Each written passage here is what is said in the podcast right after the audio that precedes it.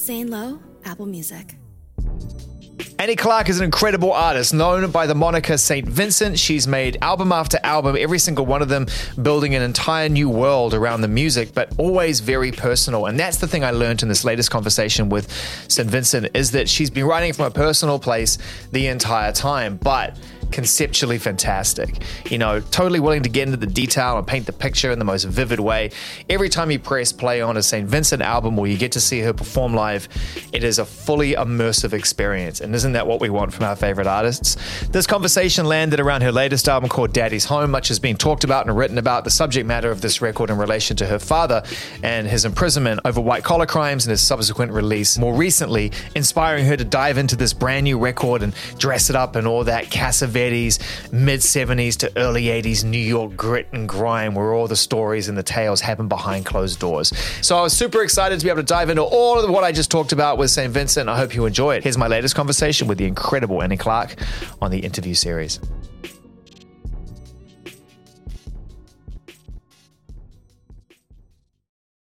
I just went on and I ordered your new album on vinyl which looks amazing, by the way. Super gatefold sleeve with the pull out. It looks amazing. Thank you. Then I just received this in the mail because I'm so I'm doing a little unboxing ceremony in front of you right now. This is very this is this is very millennial YouTube right here. Tune in, kids. And you know do you know what's really funny? Out of nowhere, I swear this wasn't rehearsed. It's your buddy and his old band that I got that I got on. Oh my god, it's fun. It's it's, it's fun. You know, I can't bring that up with your friend anymore because he's just like, "Will you stop banging on about fun?" I've moved on.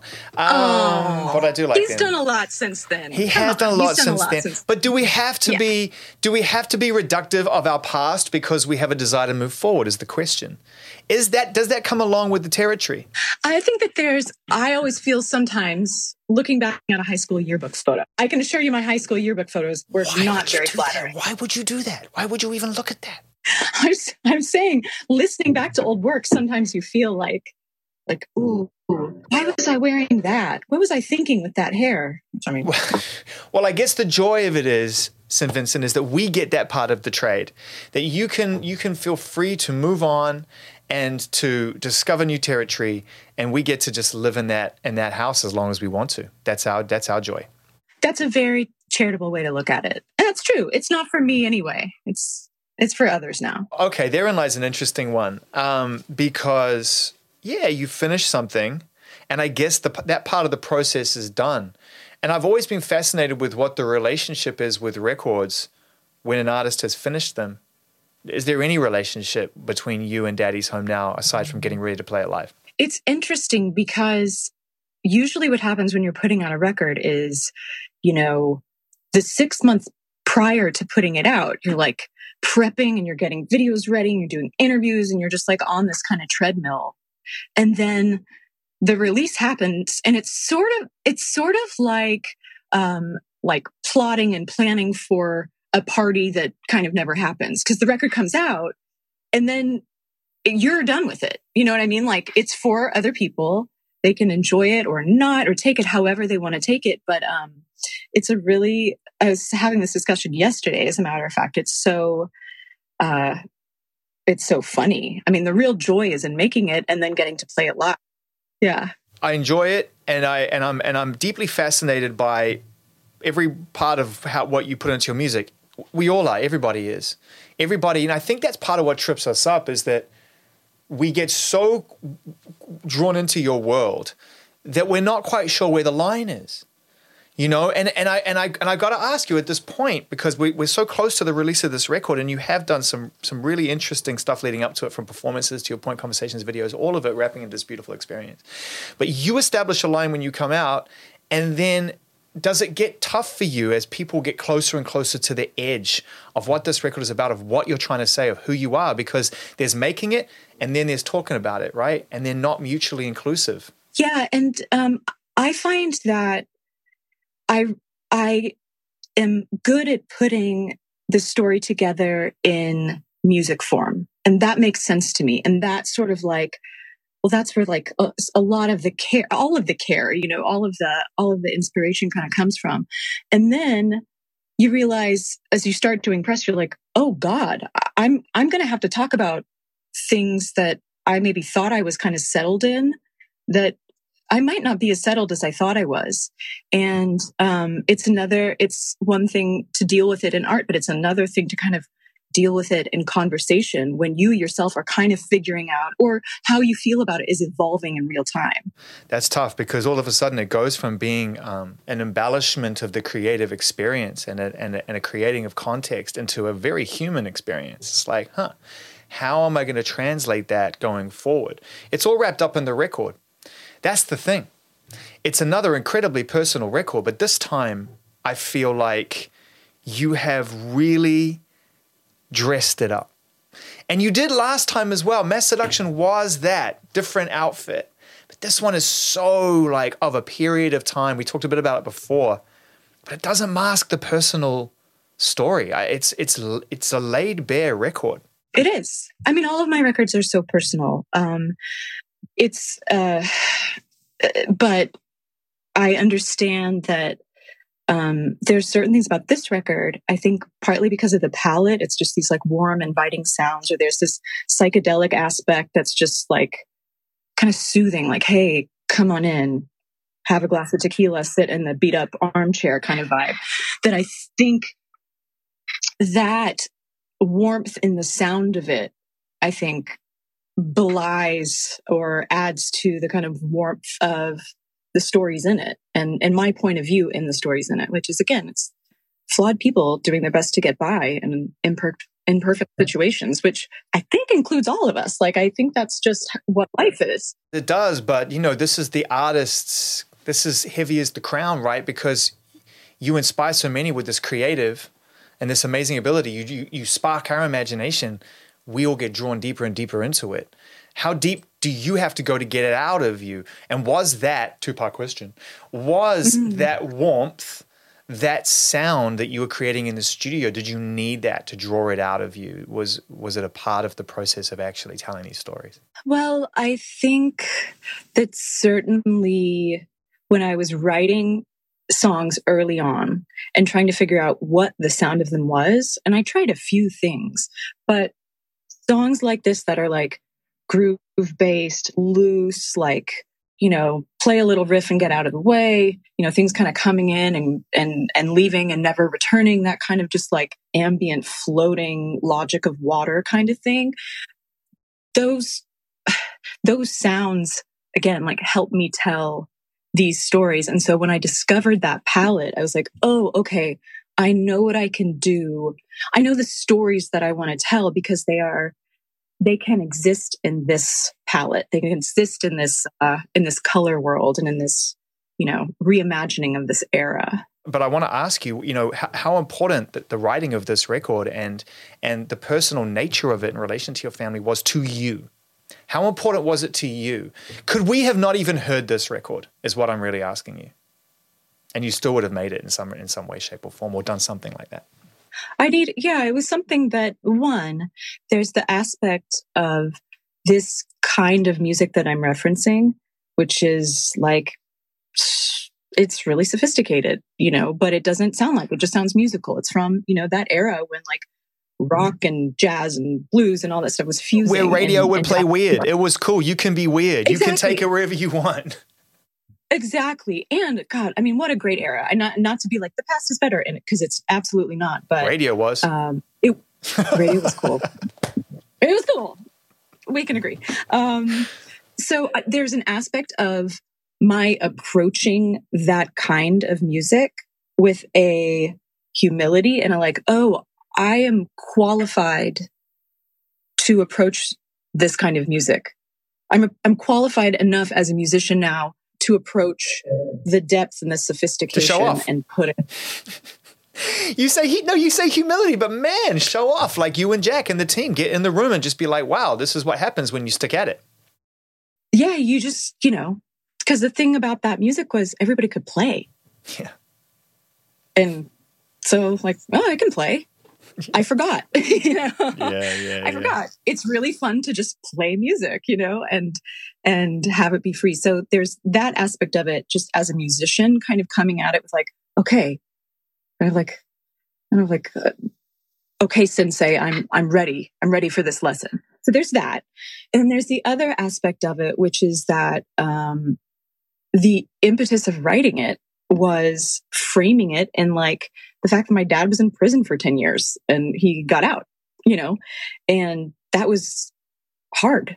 That was horrible. It was, um, it was horrible. It just was. I mean, and, uh, I wrote about it in other records, but I never really, you know, talked about it head on. And then it was like, became a tabloid piece that was just like, oh God, that's not how I ever would have, I wouldn't have talked about it to begin with. And then it was sort of um, thrown out there as this like salacious, can you believe? And it's like, yeah, well, sucks. Part of this album really is like reckoning with what happened and reckoning with like who I've become in the process and then reckoning with like, you know, sometimes we get new information that makes us rewrite the stories we've been telling ourselves. you know, some, you know what I mean? Oh, yeah. And so you go, oh, sh-, you know, like I was thinking about it this one way. And, but come to find out, yeah, everybody's, and I'm talking about it in a sort of like esoteric way, but like everybody is kind of on their own path, living out their own pain in certain ways. And you intersect. And sometimes what their, the expression of their pain doesn't look like what we would think it would look like. And so we don't recognize it as pain. So what does that do to the albums that you made before to some degree? And I know you don't listen to them, but but surely there are moments now you think back about the records you were making where you were telling a story that felt so rigid in your head, changes over time. Those records are there to remind you of your journey, right? Those records are there to remind you of what you didn't know. Yeah, exactly, exactly. And and I'm God, I'm so glad I had music to sort of figure it out. But to to not to be to put a finer point on it, I guess, is that like um, it was an incredibly painful situation.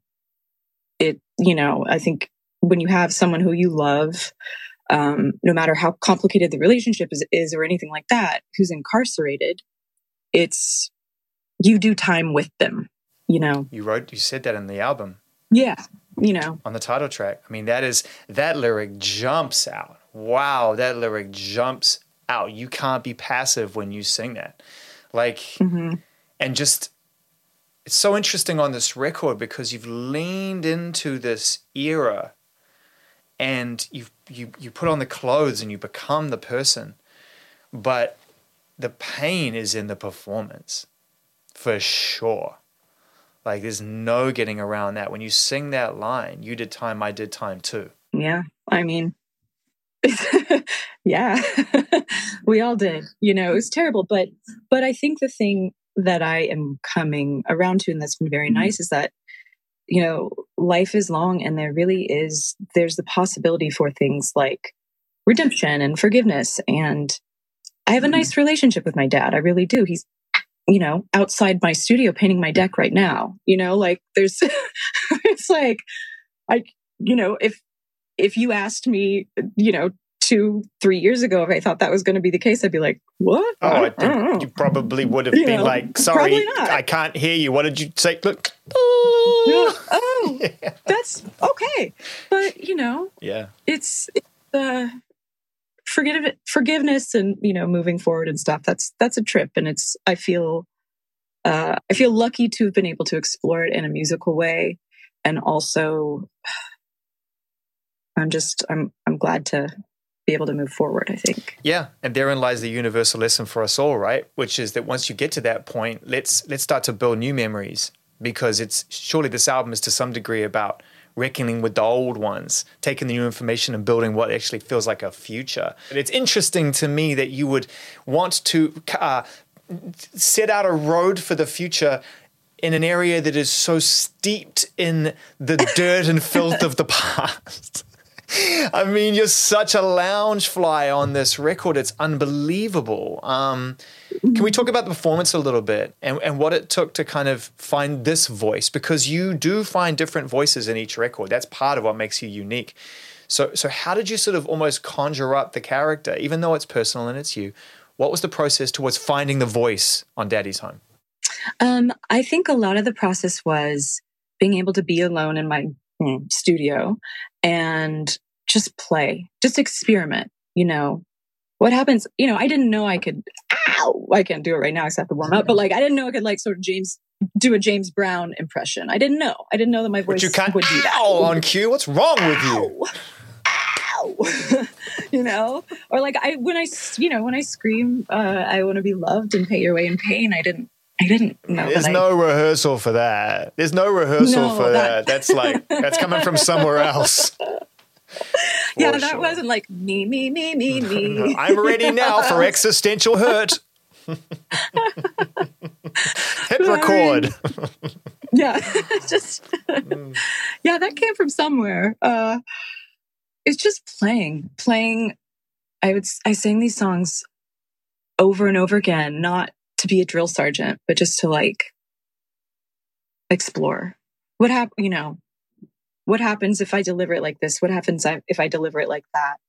Um i discovered new things about my voice. I tried different stuff. I mean just play. But it truly was play. I want to i want to make sure that it's like i was just playing. But has it was it always like that for you? Even even as a kid, before we knew you as St. Vincent, as Annie the kid, were you always like play, make believe? Was that always a thing for you? Was imagination, especially considering what we've just talked about, like where you've got to kind of at some point dive into your imagination that could happen later in life. Does play play a significant role in allowing you to cope and just kind of be? well i think i think making music does in the sense that like when i'm writing a song or when i'm singing or when i'm playing guitar i just kind of go someplace else and the things that i don't that don't have a logic in my brain or that are sort of pre-thought and are just a, a purely emotional that i don't even know what i think or feel they come out magically musically Well, why wouldn't you create, right?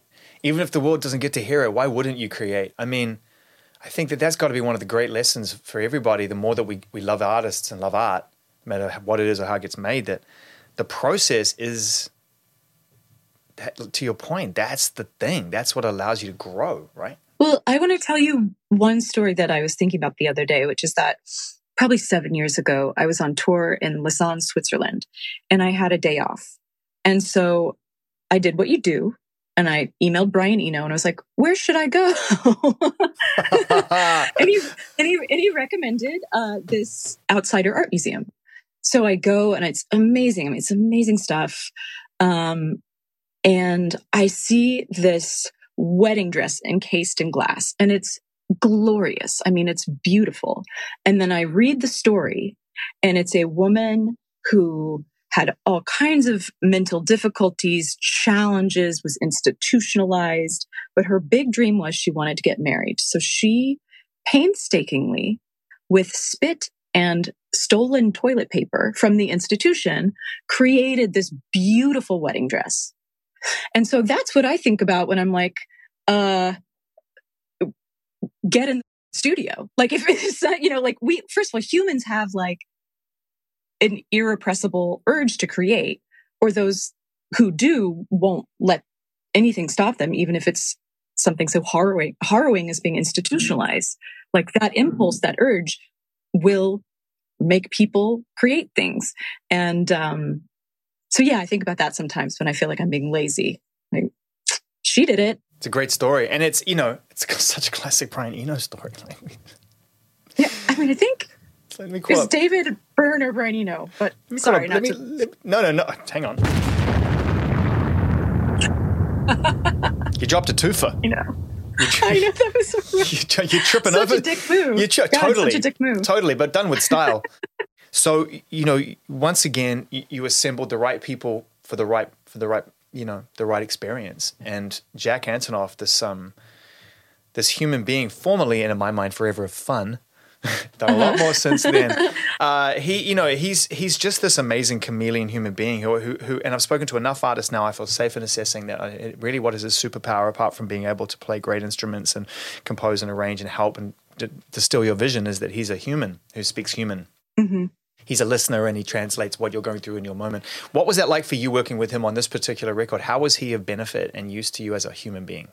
I, don't think I've ever met anybody who, in a non pie in the sky Pollyanna kind of way, is so idealistic, but idealistic in a way that's like not knock you over the head with dogma, but like idealistic in just an inspiring sense that makes you feel like anything is possible. Um, and I mean, I, I was, I think I might have told you this. We, I had this song called The Holiday Party that was sort of a sketch and a little bit in pieces. And we walked into Electric Lady before the pandemic happened. And it's like, yeah, I don't know, Jack, I just kind of want to make this like down and out downtown thing. And then he started, you know, laid down a Wurlitzer thing and I picked up an acoustic guitar.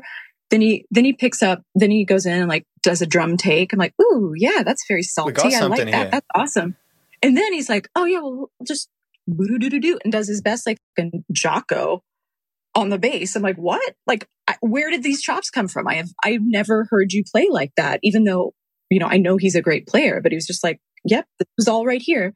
And I think like the fact that there doesn't have to be, because he can play everything between the two of us, we can really play everything. Um, there doesn't have mm-hmm. to be a sort of lost in translation moment where you go, I kind of want it to be something like this. And then you get another instrumentalist in and you're translating through them when minimal explanation minimal explanation and communication right exactly and i did work with other great people on the record i don't want to i don't want to shortchange that at all but it's just there, we have a shorthand and um, he's just one of my favorites. I want to talk a little bit about um, the one song in particular, which I love, which is called "Down and Out Downtown," and and that's that just brings me to the question, which I've danced around too long now. I've got to ask you, why this era? Why Cassavetes? Why downtown, gritty, grimy New York at its roughest? I don't know why. I don't have a solid explanation. I could, I could pontificate on like why art from that period was so good. But like, look at the records that were made between 71 and 76.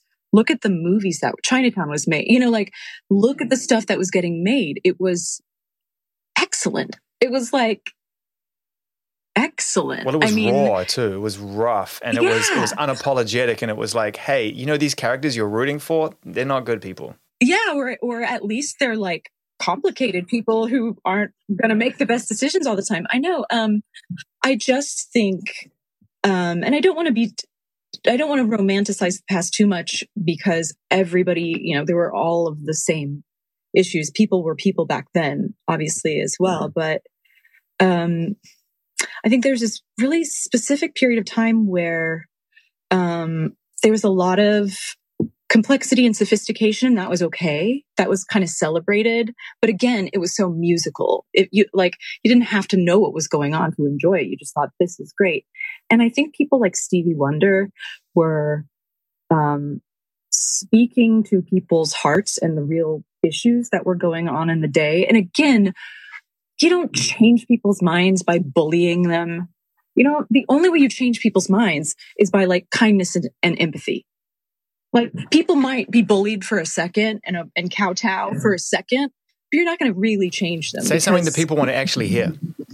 Yeah, yeah, exactly. And if you do ch- happen to change someone by bullying them for a second, in a month's time, they'll be just angry at you and the problem will be worse. So Stevie Wonder when people like this were like talking to people, speaking to their hearts, speaking to their real issues. And it is just kind of before things got like on the rock side of things, things got very like stadiumy and kind of, um, I don't know, like I, you know, uh, I mean, no disrespect, but like, uh, you know, like bands like Journey that sort of like later now, careful. 70s. no, it's just that I, it's just that the the feelings that they express in their music are feelings I, I've never had. Well, and also they got lost in bigness. This is the thing. I think, you know, in, in, in that period you're talking about, it still felt intimate. There was a lot of records being sold and a lot of big concerts being played, but the stories were intimate. They were still this kind of, you know, the protagonist was somebody that you kind of knew loosely you know, someone who, who was trying to figure it all out. Whereas then it got big and it became like, you know, let me tell stories that don't even exist. Let me create characters just to get people's hands in the air, you know, and, and it just yeah, that was the birth of something very different, which was like big sales, do do do, do do do, big sales. Yeah, exactly. and the, and and they would just like bake the stadium reverb into the recording. You'd be like, well, this is going to end up in a stadium, so we might as well Let's just beat them to the punch. yeah, just beat them to the punch. It was, a, you know, it was that time. And so, okay, great. That leads us to this. So here's somebody who exists, who, who you love all of those things you described, right? And to some degree, there's a constant through the music you make, no matter what shape it takes, that you're searching for that that grittiness before it becomes too big sales. But you know, you've Yeah. also, but you, but you, but you've also kind of experienced success, experienced celebrity, been on the end of a camera lens, dabbled in all that. And so, what does that feel like for you? Like, you have ambition, right? What is your ambition? What's the relationship between your ambition and what it takes to be successful? As always, Zane, a thoughtful question. Um, I have, um, I don't know if this is incredibly naive, and it might sound like that, but um, what I care about is making great stuff that I'm proud of. I th- things things like things like you know getting good at photo shoots, which is not anything I necessarily thought would be a skill I'd have to cultivate or wasn't thinking about that. You just okay, that's a skill you cultivate in order to just do the things that will introduce people to the thing that you're really proud of, which is the music. Right, right, right, right. Trojan, Trojan horse. Yeah. I mean, and I mean, which isn't to say, I don't, I don't in any way mean to say that I wouldn't, um, you know, create worlds or stylize things. I mean, everything that I try to do with the way that a record looks and feels down to the paper, you know, and the vinyl sleeve and my whole look and everything should continue to tell the story. That's why I just go there and I just try to like live in another dimension for a while. There were times when I would when I would log on to something and you, you, it's like, huh, interesting. There's any. I know. And and yet and yet you know which is great you know it's like cool there's annie she's living her life she looks happy she's laughing at the whole thing she's handling it fantastic next story. But but you're not still there. So it's obviously like not a thing that you need to feel validated. But you did look like it, it was something that you sort of thought was curious at least at first like this is weird. It was, yeah, it was really a really interesting, bizarre uh, roller coaster. No regrets. Uh, wild time. Um, but just insanity, like insanity, insanity. I mean, I'm like my best friends are my friends from you know elementary school. Like I, there's my world isn't like that big in real life now. It's like my homies, you know? So that the pomp and circumstance thing, I can, you know, I can do, I can, you know, switch gears and kind of do it, but I don't, it doesn't make me feel validated. If anything, I think a lot of that stuff, which again ends up being like aspirational or just to sell people, you know, it doesn't, it doesn't like fill my spirit. Like being in this, being in the studio fills my spirit, you know? Well, you told a great story about it. You know, you, you, you sort of presented it, you and Carrie presented it in this film. You know, like, okay, here's the, here's the, here's the playful version of events, which is actually more rooted in the truth than you, than you realize. Mm-hmm. That's, I guess, why you, Very rooted in the truth. not why you did it, but it must have been fun to be able to pull the narrative back and be playful with that and, and show it for what it is. Yeah, absolutely. Cause it's, and I don't mean any disrespect to what it is, but it's an, it's an industry and it's a game and it's a, it's, you know, there's a, there's a wizard behind the curtain. It's not, and I don't, and also I don't like, I don't fully want to participate in, in stuff that makes people feel bad about themselves. talking about masseduction, and I wanted to specifically bring up masseduction at some point in this conversation because I feel like I know that album and I know that that side of your your, your journey better now than I did when we spoke about it at the beginning. I've listened to that album a lot, you know, the shows and everything that came with it. How did you feel at the end of that? Because there were so many things that that, that felt unique about that project. How how was that experiment for you? Because it felt like even though it was you, you were still experimenting and figuring out like what's it going to be like if it's just me on stage? What's it going to be like if I try this? There was a lot of risks involved in that. How did you feel at the end of it? I felt like I had done it. I felt like I had exhausted all of those ideas. I felt like I'd worked through something that I was trying to, you know, exorcise, like exorcist, exercise through that process. I felt tired and I felt like, okay, it's done. That's not a place I need to go exactly again. Um, I, you know, I, I'm, I'm really proud of, uh, the, the shows that, that we did and, and the risks that I took and, it was a you know it was a bizarre time when i was like no no no i'm not going on stage unless my feet hurt. I'm not going on stage unless i'm in like latex and like like the kind of latex that if you like hunch your shoulders it looks bad. So you're just like everything is strict and posture and i don't know i needed to do that Wow. i needed i needed to like regain control of my of my life my world and so i i did that in in ways and i that got expressed through through a lot of how i how i looked and what i was wearing and in addition to the music obviously but just being strict I, I didn't realize at the time. I mean, I knew that it was a very intense experience because the performances were, and you could tell that you were believing, you were in that just lost in every element of it. It wasn't like, hey, take three steps this way. Did it? Was like, Grr. but I didn't realize that it was actually you were sort of having to entirely physically, mentally, and spiritually, and emotionally put yourself into that place before you could you felt like you could even do those songs justice. That's what you're saying, right? yes i was i i basically would put myself in stress positions to go on stage but i i don't know why i needed i needed to maybe it's, it's uh you know the the half lapsed catholic roots that were like no no pain you know Right.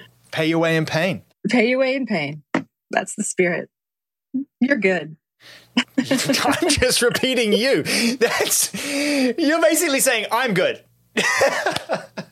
I've got to start using that i've got to start using that Thinking about this album in relation to the performance side of it must have been immediately fun because you were immediately ready. It's like as soon as you showed up and started playing these songs, it was like, oh, we don't have to wait for this part. Like, I get this. Very different to the self flagellation tour. Far more of a sort of community again and leaning into that, into that space of community and and and your band and just being able to like feed off your band and vice versa. Um, how did you put all that together and, and how much fun were the rehearsals? And just talk us through bef- before we saw it, how it all came alive. Yeah. so fun um so uh i hit up Justin Meldal-Johnson who's uh played with beck for a year i mean J, he's jmj he's a great producer incredible musician um you know played in nine inch nails he's just like one of those dudes who um has all of the chops but is also like a punk kid with art damage. So it's just this really, it's not, it's a very wonderful intersection, right? Because sometimes people have chops, but they're not like freaks. And then sometimes they're freaks, but they don't have chops. So anyway, um, so I was talking to him and I was like, you know, I, I I'm sooner or later, I'm going to have to play some kind of live show to tape it for something. And, uh, we just started talking about what I wanted to do and the vibe and the just and and he I suggested some players, he suggested some players and they ended up being just a great group of people. Jason Faulkner who also has played with for years and is an incredible musician. And same thing, the chops with art damage. And then um Mark Guiliana who's he I you might know him um most recently, even though his predominant idiom is like being the jazz drummer of the world, but um, he was on Bowie's Blackstar. He was that drummer. Right. So couldn't be an, could not find a nicer guy. Like he's lovely. Perfect, really, because that album, in many respects, it touches some similar points, it, it, sonically and feel wise. Thank you. Well, that's you know, God, I mean to to have to have one of the best records you've ever made be the one you make months before you die. I mean, I I hope I get to go out like that.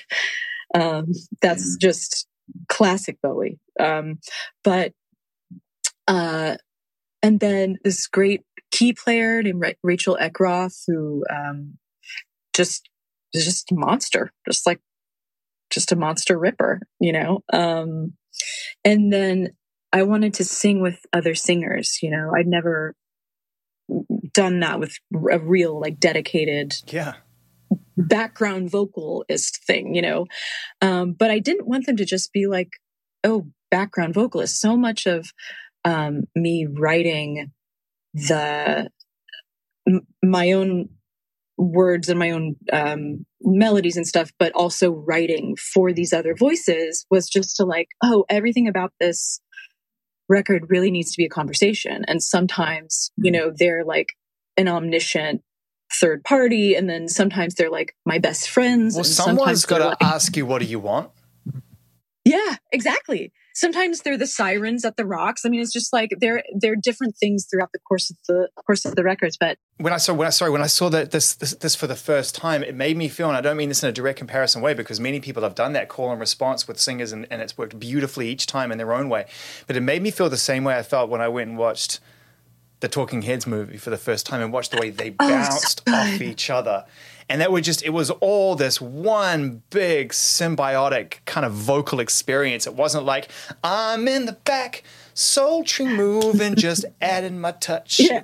i really am in a sort no, of a drumming playing singing i'm so sorry there's a lot of musical theater going on my really side really good I think you've t- written two hit songs over the course of this uh, interview. I think they're both in the same key, though, so I need to really work on that. But uh, big sale, big sales. Yeah. No, I think no, but it, did, it, sort of it brought out that same feeling of like uh, I'm watching something that is that is a, a, a, pure relationship in front of me, and it's not like that. There's a subservient part of it in the back. It's right there next to each other. No, no, no. That is specifically a trope I wanted to run as far away as possible from. So I've this amazing singer, Sy Smith, who has is a great writer and just can hit like Mariah Carey notes. Like she has the the like dog whistle notes and it's just unbelievable, Be- beautiful, beautiful lady. Um, Nika Hamilton, who's the alto, and she's just so cool and a lovely girl from Youngstown, Ohio. Shout out and uh, Nayanna Holley, who is uh, just like so cool, an LA girl who her dad actually was one of the like core background singers with the late Michael Jackson. Um, so she kind of comes from a, a, a lineage and understanding of like singing like that. So yeah, I really wanted our relationship to feel authentic and not in any way like, oh yeah, the, the, the singers are in the background,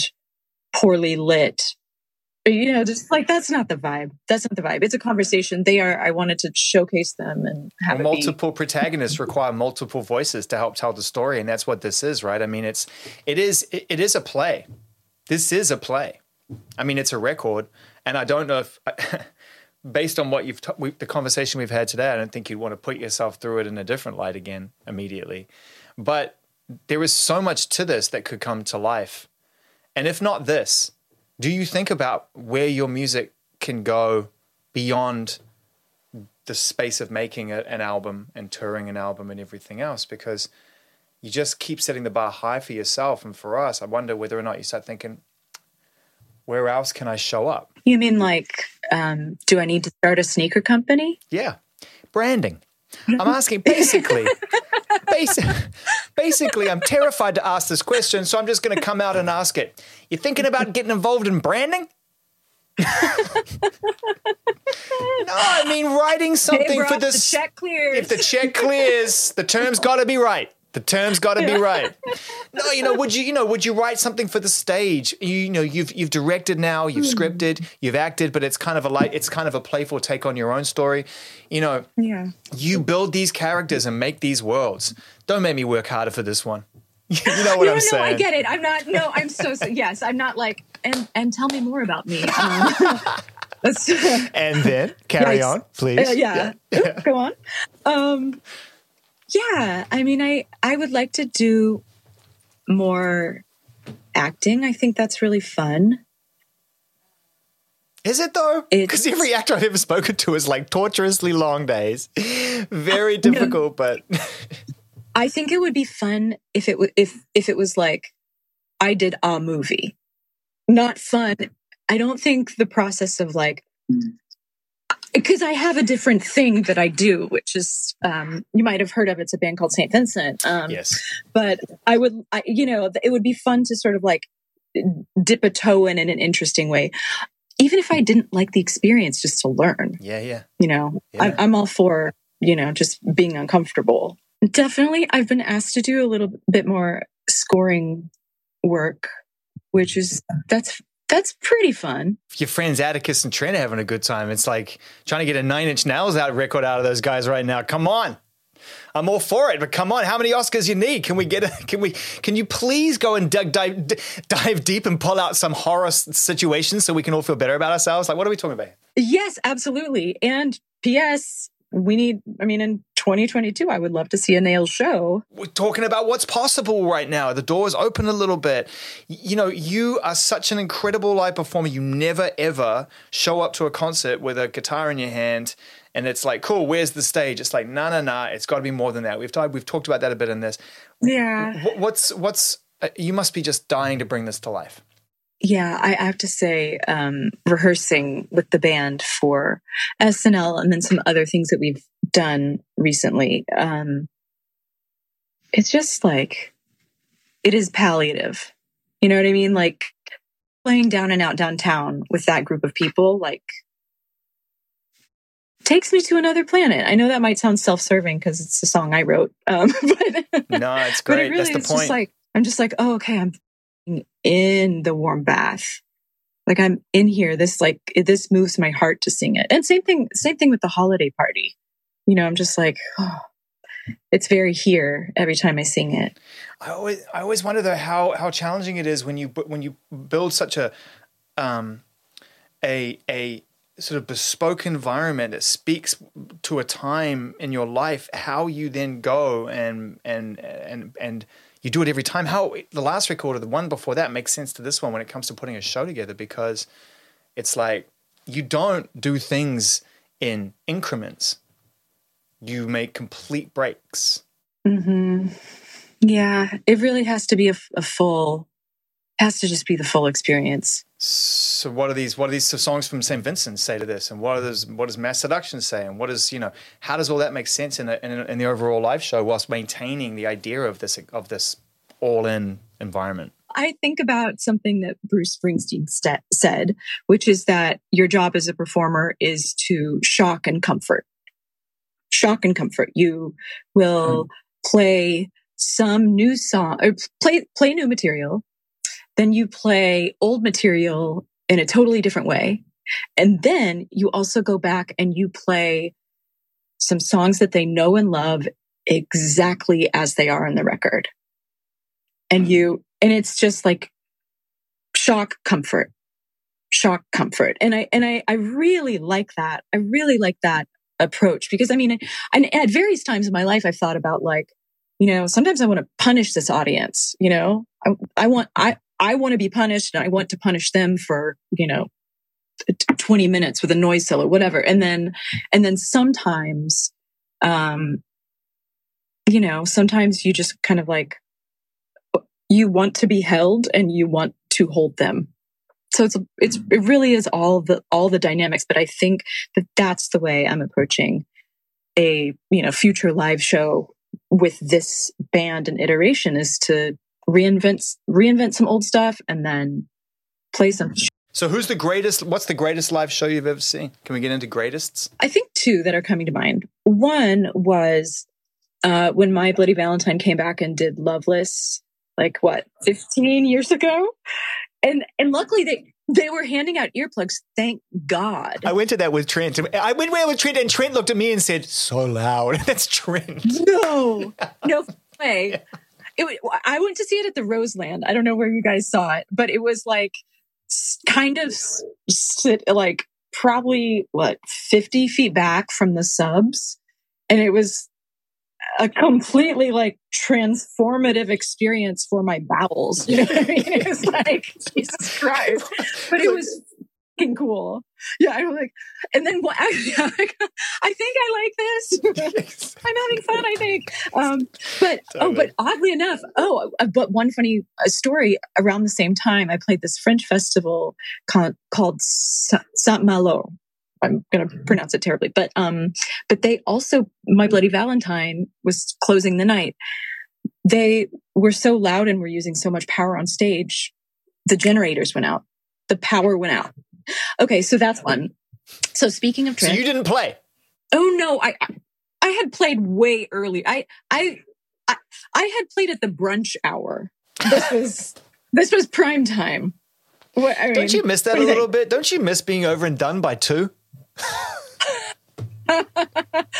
you know what? That's like opening for a, for an arena or stadium band. You're like, well, I guess uh, you, know, you go it. for thirty. yeah, you're thirty minutes, and then uh, you know this is the great elephant in the room for artists that no one ever wants to admit. I have no problem admitting it. When I was in a band, I was like, "You mean I can get, I can get, I can go have dinner?" like, I know, I know. Especially at the time that I was opening for a, for an arena band, it was a Black Keys Black Keys tour. I was like so fried from touring anyway. So the fact that it was like, well, go out, play uh, 30 minutes, and then you can have a nice dinner and a glass of wine and go to bed. You know, it's like, okay, whew, okay, great. Um, I want to totally. say a nail show was was one of my favorite shows. That's what got the question rolling because I suddenly thought after I mentioned them, I suddenly thought like they are just outrageous. So the nails, Roskilde Festival a couple years ago. Um, I played, and then the nails played. See, I've moved up in the ranks, moved up up the poster. You yeah, still, you, still get, um, you, can um, still get last orders though at that, at that point. I think. I just want that. Yeah, I want that cold cod at the end of my show. just sitting in the styrofoam box. Like, Great show. so yeah, you're on first, and then nails, and so and then nails, and so I like you know change clothes, kind of scrape some of my makeup off or whatever, and I go and throw on this trench coat that I think will be like kind of in, inconspicuous, whatever.